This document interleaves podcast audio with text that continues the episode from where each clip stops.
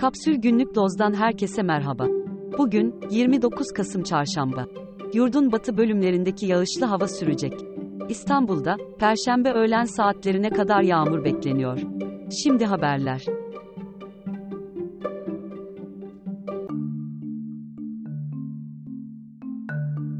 Fatih Terim Fonu olarak adlandırılan soruşturmaya, ifade veren bir gizli tanık, Seçil Erzan ve iki kişinin, sistemde toplanan parayı, İsviçre'ye götürdüğünü söyledi.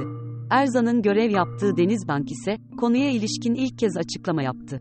Yönetimin, konu hakkında bilgisi olmadığını öne süren banka, mağdurların, alacaklarını tahsil etmek için, Denizbank üzerinde kamuoyu baskısı oluşturduğunu savundu. Mağdurlar, Erzan'ın kendilerinden para isterken, bankanın genel müdürü Hakan Ateş ve yardımcısı Mehmet Aydoğdu'nun da haberleri olduğunu öne sürüyor. Erzan da, üst yönetimin, başından beri durumu bildiğini savunuyor. İddianamede, birçok müştekinin, Erzan dışında Denizbank'tan da şikayetçi oldukları anlaşılıyor. Bu sırada, diğer dolandırıcılık ve kara para aklama davaları da sürüyor. Dilan Polat'ın, Şampiyonlar Ligi sözleriyle paylaştığı fotoğrafta bulunan isimler, soruşturmaya dahil edildi. 12 kişi hakkında yurt dışı yasağı istenildi. Türkiye'de görev yapan Azerbaycanlı 3 diplomat, yüksek karlı fon vaadiyle, yaklaşık 350 bin dolar dolandırıldıkları gerekçesiyle, suç duyurusunda bulundu. Kripto para şirketi iCrypex kurucusu Gökalp İçer ve Murat Şirinov hakkında 7 yıla kadar hapis cezası istemiyle dava açıldı. Sosyal medya yayıncısı ve güzellik merkezi sahipleri Tayyar Öz ve eşi Özlem Öz hakkında suç örgütü kurma dahil 6 ayrı suçtan soruşturma başlatıldı. Lüks yaşamlarıyla tanınan çift hakkındaki soruşturmaya erişim engeli kararı getirildi.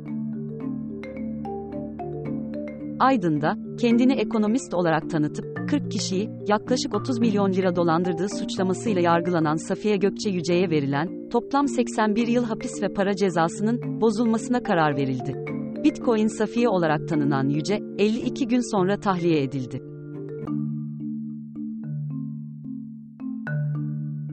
Eski Ankara Büyükşehir Belediye Başkanı Melih Gökçek'in, 2018 yılında, belediyeden aldığı dubleks konutların satışında, usulsüzlük belirlendi. Gökçek, Dikmen'de halen konut ve ofis olarak kullandığı 4 evi boşaltacak ve Ankara Büyükşehir Belediyesi'ne devredecek. Evler, satış öncesi, belediye lojmanı statüsündeydi. Türk İş'in verilerine göre, 4 kişilik bir ailenin açlık sınırı, 14.025 liraya, yoksulluk sınırı ise, 45.686 liraya yükseldi. Bekar bir çalışanın yaşama maliyeti de, aylık 18.239 liraya çıktı. 4 kişilik bir ailenin, gıda için yapması gereken asgari harcama tutarı, bir önceki aya göre, %2,5 oranında arttı. Yıllık gıda enflasyonu ise, %80 oldu.